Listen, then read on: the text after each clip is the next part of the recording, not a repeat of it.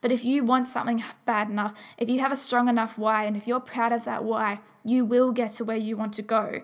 Dear Year 12s, I got a bad ATAR and I'm okay. Thank you so much for tuning in. You are listening to the Real Health, Real Talk podcast. My name is Ebony May. I'm a girl in my early 20s, a personal trainer, and a soon to be nutritionist. I'm extremely passionate about holistic health and inspiring others to live happy and healthy lives. My goal and purpose in life is to encourage girls and women to feel good in and about their bodies. I interview some amazing women and share my own experience and knowledge in some solo episodes.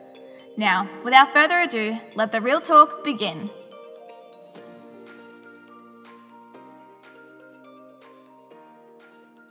You're listening to the Real Health Real Talk podcast. Thank you so much for tuning in to this episode. Now, I want to start off this episode by thanking everyone who has been actively engaging with this podcast, whether you just listened to it, whether you've rated, whether you've left a review, whether you've shared it with your friends, it means so, so much to me. And I really wanted to come up with a way to show how much it means to me and that I'm so grateful for people who listen. So I'm going to have a little kind of giveaway thing. Um, I'm going to have a box of all of my favorite things. It's going to be some beauty products, some health products, some food products, um, a little box of like all my essentials, if you will. And all you have to do is screenshot you guys listening to the podcast, so in the podcast app, and then post that to your Instagram stories, tagging my Instagram at Ebony May Health, and you'll go into the draw. And then next week, um, we will find out who the winner is, and I will send you the box, and you can be from wherever. I don't care. I'm just so grateful for you guys, and it's going to be an awesome, awesome prize to win. It's time for the real recap. I have had an interesting week. If any of you are on my Instagram, you would have seen that I went to the preliminary finals on the weekend to watch my team, Collingwood, lose. Um, if you guys watched it against GWS, it was a really low scoring game. It was really wet. The first quarter, very low scoring, but we were really like, it was, you know, they'd get a goal, we'd get a goal, very neck and neck, like that for the whole first half. Third quarter, GWS just came out absolutely guns blazing and had a really big lead over us. So by the fourth quarter, I went with my brother Harrison. He was like, okay, I want to go. Let's leave. And I was like, no, no, no, we have to stay. We have to stay. And I just kept imagining the theme song in my head, like, good old Collingwood. Um, and I just kept thinking, saying in my head, Collingwood has won. Collingwood has won. And it was so, so close. We made such a comeback. I think we only lost by one goal. Actually, we lost we lost by five points, so we lost by under a goal. And the point that we got, we were losing by a goal. Then we got a point, which I think should have been a goal. There was a big mishap. We all thought it was a goal, so everyone was standing up. I lost my voice, like because I was screaming. I had tears in my eyes. It was a very emotional night. But yes, we ended up losing. And now GWS and Richmond are in the grand final. And I just don't think I'm going to watch it because I'm going to be in Sydney this weekend. I'm so excited. So, yeah, Jor and I are going to Sydney, which is going to be very, very fun. So, I'm currently recording this. It is Wednesday night. I'm going to edit it tomorrow in the car and then have it up for 7 a.m. Friday. Um, and yeah, that's what I've been up to. I'm getting ready to go to Sydney, packing, and I went to the footy on the weekend. So now, this is not a sports podcast, and I feel like I do a shocking job summarizing sport. I feel like sport and AFL fanatics will be rolling their eyes thinking that was an awful way to summarize the prelim game. But do with that what you will, my friends. It's time to get into the episode, and as by the title, you'll have a pretty good idea what it's going to be. Um, it's getting to that time of year where year 12s are you know, exams are fast approaching. I'm pretty sure it's always the English one that's first, and it's towards the end of October, I, I believe. So that that time is coming up pretty fast. And yes, this um, episode is titled "Dear Year 12s, I got a bad ATAR and I'm okay." And that's exactly what I'm going to be talking about. So I'm actually not going to disclose the number of the ATAR that I got, and that's purely it's not because I'm ashamed at all. Like, if I was ashamed about getting a low ATAR, then I probably wouldn't be making a podcast titled I got a bad ATAR.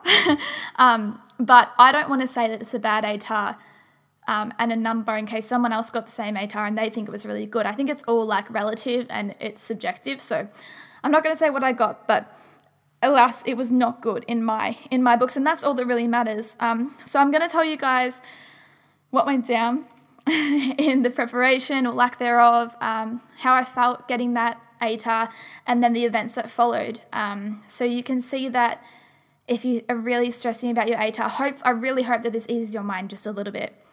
Okay, so let's go back to 2015 when I was doing my exams. Now, through the year, I did okay. Like, I was by no means like excelling, but I was doing pretty well. I was doing really well in biology. I was getting like in the 90% on the SAC. Oh, also, quickly, ATAR is like ENTER score, same thing. I don't know what it's called in New South Wales. Is it the same? ATAR? No, it's VCE that's different. Well, I did VCE. Anyway, logistics aren't important. But um, yeah, so the first thing that I think affected my mark, and this isn't making excuses because obviously I am where I want to be, but I do think what originally what I wanted to do was you can at my school and I probably think all schools you can accelerate into a year 12 subject early. So you do the year 11 and year 10 and then you do the year 12 and year 11 I wanted to do this with legal studies because by year 10 I decided that I wanted to be a lawyer um, and I was really really passionate about this and I really wanted to do it I think partly what drove me was the fact that it sounded like a really, really good job. And I wasn't really smart with numbers and stuff like that. So I feel like, you know, if you go, I'm sure there's some laws where you probably have to be good with money, but I mean, numbers. But I'm sure that, that, that, I knew that there were that wasn't going to be a huge deterrent fee. So I was like playing to my strengths. I was very good at debating. I was very good at English and that sort of stuff. So I decided that I wanted to excel into legal studies to sort of like you know because they start saying this i was 15 at this point they start telling you to get prepared for your future and your career that you're going to do for your whole life. That in itself is just so much pressure. So i said to my teacher i want to do legal studies and then a few weeks later they told me that that class is getting cut. So i didn't actually have the opportunity to do legal studies. And then i was talking to my music teacher um, and we were really close because i've always done music from year 7 to year 12 and he said, Well, there's this class that you could accelerate into. It's VET music industries. Um, and I was very interested in music performance. However, VET music industries, I did it with my friend Bethany, and that's why we're so close because we we did this class together. And I laugh about it so much because both of us, like, we're so not Oh, it's just so not what we should have been doing because it's so random. It's pretty much where you learn to be like the sound guy or girl in this case. So, like, you do sound check, you set up speakers and stuff. We learn a little bit about event management, which is coming in handy for me now, but it's all like sound and acoustics. And oh, it's also why I know how to edit the podcast really well. Fun fact. So, it has come in handy, but nevertheless, it wasn't really what I wanted to do, but I ended up doing it. So, because I did that subject, I didn't go super well. I think I got like a 31 study score, um, which is not great because everyone sort of aims for like 40s or above. Um, but 30, I'm pretty sure that's kind of average. Um, so I got 31 because it was a bit of a hard exam, but obviously that doesn't matter because it's all ranked. So I had that, and then I went. I was meant to do another five subjects because what happens is you get marked on the five, and then you get 10% of the other. And what I I ended up doing literature, English, maths, and biology and the VET music industry. So I didn't do a six, which meant that I didn't get that 10%. So I dropped literature um, halfway through because I, I don't know, not halfway through, sorry, a few weeks in. And I just said to mum, I don't want the stress. And I, what happened was that I did literature um, in year 10, but I didn't do it in year 11. So when I got there in year 12, um, all these students had had the same teacher for two years and they all knew things that I didn't really know. Um, and although it was one of my favorite subjects, um, I, I, ended up dropping it just because purely because it was so intimidating, not knowing, I guess, what everyone else knew. So then I dropped that. So that was what sort of put me behind the eight ball initially. I didn't get to do a class that I was really passionate about because I honestly think I would have done really well in legal studies. And then I also dropped another subject. Now, through the year, I think that I was sort of in a lot of denial. Like I was studying, but by no means was I studying enough. Um, and academic wise, like I'm, I'm not really smart academically. That doesn't come naturally to me. I do have to put a lot of effort in. Um, and what happened was, I think I was putting an average amount of effort in and expecting an excellent result. Um, and so I, you know, I put in the average amount of energy and I got an average result, expecting an excellent result. But uh, so that is sort of like that explained. So it was the night before we were getting our ATARs, and my parents were really excited. I had a lot of teachers who were really excited um, about my marks, and I went to bed that night. And for the first time, I actually said to myself and thought to myself, I'm not going to get a good mark. I just knew in that moment that I had not worked hard enough. Um, and and I just, yeah, I just knew. And so to make matters worse, I actually had a conditional offer to go and study law and international relations at La Trobe University. And that's what I wanted to do. As I said earlier, since I was 15, I wanted to be a lawyer. So I worked really hard and I got this um, early entry, at, but this is conditional. I had to get a 70. So it was that night that I, I knew I was like, I didn't get the 70. I did not get the 70. I know I didn't. I didn't work hard enough and I was so ashamed of myself. So the next morning, I woke up about 5 a.m. and I think the results came out at 6, but I couldn't open it because it was so like backlogged, obviously, because everyone was doing it. And I started working full time at this point. So I was clicking refresh, refresh, refresh, refresh, and then all of a sudden it popped up and I was hysterical. I shut my laptop. I was sobbing, like fully sobbing, because um, I got the early entry La Trobe, the Aspire program. They give you this little like, like almost like plywood certificate. So it's like really fancy and has like that you've got early entry and my name and everything and the course I was going into. I grabbed it and I smashed it on the corner of my desk. I broke it and I was just so devastated. My parents came up to my room my dad had to call my boss, who was his friend at the time, was they're still friends, and said that I wasn't coming into work. And it was just honestly one of the worst moments of my life. Like, and that sounds really privileged because obviously, you know, there are people dying in the world. I just didn't get the ATAR I hoped I was getting. Sounds very dramatic, but I was very, very, very upset. I think since I was younger, I've always known that academic, and I know this is a limiting belief, but I do know that I'm not natural academically, like naturally gifted academically, and I do have to work quite hard to to achieve good marks, and I'm fine with that because, you know, it's I'm not I don't don't have anything against hard work, but I think that this sort of like reiterated the fact that to me that I thought that I was dumb. So it was just a lot of stuff like adding up and I was really really ashamed and I just it was a complete write off of the day. So after I like sort of collected myself, my mum and I had a discussion.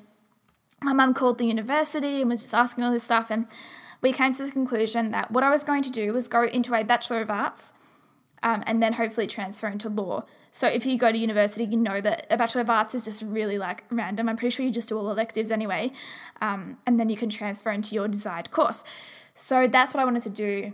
I got into a Bachelor of Arts at La Trobe University, and I was just had my mind set on um, doing the transfer. Now, I actually had a gap year. I want to talk about gap years really quickly. Sometimes, I mean, I think the most common response that I get from people who haven't had a gap year, and I and they ask me why I did, and they their common response is, oh, if I had a gap year, I just don't think I would have come back to study. Now, I feel really, really strongly about this.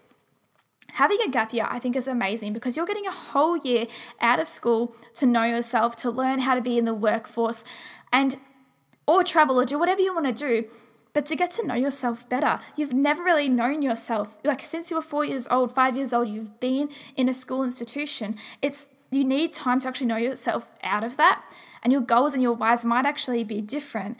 And that's what happened for me. I completely changed what I wanted to do. But if you have a gap year and then you can't be bothered and you don't have the urge or the drive to go back and study, then you are going into the wrong degree. So people who use that as an excuse, I'm not going to have a gap year because I'm scared I won't want to go to university. If you don't want to go to university, then you don't have a strong enough why, and you should not be going into that degree. It's amazing in this country that we don't have to pay upfront for university, but we do have to pay. So don't let that make you think, oh, I can do a million degrees and it doesn't matter. Of course, if you want to do a degree, then do it, and I urge you to. And I know it's proven that people who have degrees actually earn way more money than people who don't have degrees, which I don't really think that that's right. I mean, in some cases it is, whatever, that's debate for another time. But if you don't really, really want this degree, then don't do it because honestly, it's a waste of time and it's a waste of money. And that's my view. And yeah, you, will probably learn stuff, blah, blah, blah, blah, blah. But that is a common response that I get. Um, so in my gap year, I was just working IGA, working um, 10 till 6 every day, loving it. I got like the fittest and the healthiest I've ever been in my whole life. And I fell in love with fitness and nutrition. And that's when I really pivoted. And I asked myself why I wanted to be a lawyer. And I honestly didn't even know why I wanted to be a lawyer. And that year gave me time to realize that I actually didn't want to be a lawyer. And yes, I didn't get the mark, but not getting the mark actually let me sort of picture the possibilities outside that. And when it came down to, do you want to go do a Bachelor of Arts? Do you want it that badly? Do you want to then transfer into law and then study for six years to do law and international relations? And the answer was no, I didn't actually want that. And I'm so glad that I got to have that realization. So it came to the next year. It was actually second round offers because I didn't change anything because I was a little bit scared. But then last minute, I changed it and I was like, you know what, I'm going to study a Bachelor of Human Nutrition. So I cancelled my arts. I went in for um, second round offers for La Trobe um, the following year and I got into the Bachelor of Human Nutrition. Um, and yeah, I studied that. And now, fast forward three years, I graduate in a month and I, I'm super excited. Um, but I'm very grateful for the for the reflection that the ATAR, the low ATAR gave me um, because it gave me time to think and I had to sort of, I obviously couldn't just breeze into co- the course, I had to give it more thought. Um, and then obviously that, that gap year as well, that helps me realize what I actually wanted. I strongly urge you to ask yourself why you're going to university and why you're going to into the course that you're going into. I strongly, if this is like my advice, take it with a grain of salt. One thing I think you really need to do is have a gap year. And a lot of people won't agree with this, but I think that you learn so much in your gap year and it gives you time. We are asking children, literally underage children, what do you want to do for the rest of your life? And I know you don't have to for the rest of your life, but they're big decisions to make. So I would actually recommend and advocate for having a gap year. And a lot of teachers won't. When I was in IGA, this is a funny story. Well, I think it's funny now. At the time, it was soul crushing. I was working in the bungalow, doing my thing, and a teacher walked in and he just looked at me and he said, in this exact tone as well. Oh, Ebony, you're still here. I'd been working there since I was 14. Um, and I think he thought that I was going to work there for the rest of my life. Newsflash, if I wanted to, there would be nothing freaking wrong with that. People who look down on people in those sorts of industries is disgusting to me because where are you going to buy your groceries if all those people end up going to university or doing something different? Like, I just think it's so rude to look down on other people, and that's exactly what he was saying. And I know it, like the tone and everything. Um, so, yeah, teachers might look down on um, gap years, but coming from someone who's had one and has benefited extremely from one, has found my passion in one, um, I think they're really, really important. The other thing is that I know, as I said, it's great that we have the ability to pay um, the, the HECS debt off after, or I think it's called HELP debt now. Um, it doesn't mean that that's not real money. And you have to really consider like, do I really want to do this? Is it worth this? And I'm not saying don't be scared of the debt. I mean, I'm not saying be scared of the debt. It's a double negative. Ugh, yuck. Um, what's grammar? Um, and uh, yeah, I'm not saying to be scared of the debt, but I think that you need to make sure you want it enough. And you also, I actually made a speech a year after my gap year to the, to the next lot of year 12s and it was uh, in my speech i said you need to not only know your why but you need to be really proud of it. And if your why is something that you're ashamed of or something that doesn't feel good then you need to find another path. And i really really strongly believe that.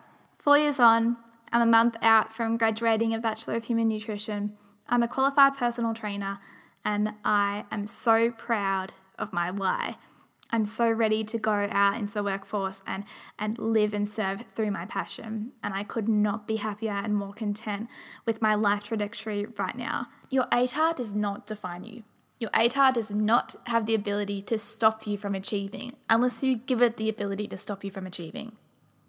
There are so many things about you that make you more desirable and hireable that a bio exam is not going to be able to assess or measure. Your passion is not a fire that is easily put out.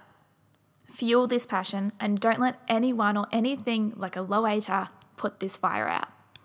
Now, I'm not saying that you shouldn't try your best or poo pooing people who have done really well on their year 12 and gotten great ATARs. I'm simply saying that it's not the be all and end all. Dear year 12s, I got a bad ATAR and I'm okay. I really hope that this episode has helped anyone in year 12 who might be really, really stressed. I promise you that it's not the be all and the end all. Um, it's honestly getting the mark that I got at the time, it was like destroyed me. But I now know um, four years on that your life is not limited and yes, it might be easier to get into certain courses with a higher ATAR, but if you want something bad enough, if you have a strong enough why, and if you're proud of that why, you will get to where you want to go. And a number on a piece of paper is not going to stop you. Thank you so much for listening, and don't forget to enter the giveaway. I'm going to put in the description the instructions, and I'll be releasing that either next week or the week after, depending on how many entries we get. And yeah, thank you so much for listening. Have a beautiful weekend, and uh, until then, I wish you happiness and real health.